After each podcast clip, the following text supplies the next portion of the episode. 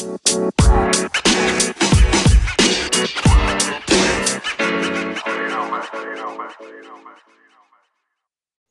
is Dr. David Shine, and welcome to Business Law 101.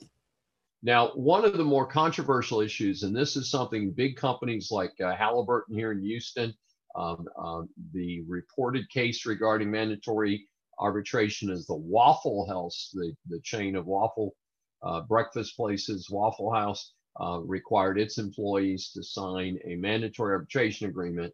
And what it just says is it just says when you work here, if you have a dispute regarding your employment, you agree to either mediate it or to arbitrate it. So that's a, a, a you know a relatively common technique.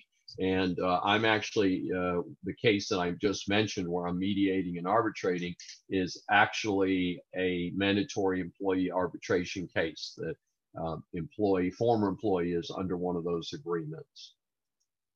Um, a lot of companies uh, to employment cases can be very troublesome and can be very expensive for the employer.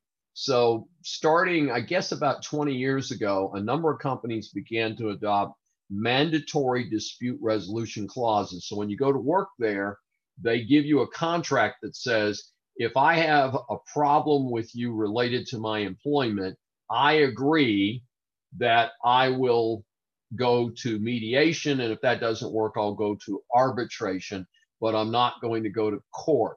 And so that's called mandatory arbitration, but it, it starts with your signing a written agreement when you start work there that, that you're willing to do that. And like I said, uh, I don't know how many big companies in Houston have it, but I do know that Halliburton, which is a very big company based here in Houston, uh, does requires employees to sign uh, dispute resolution clauses that they'll go to either mediation and or arbitration.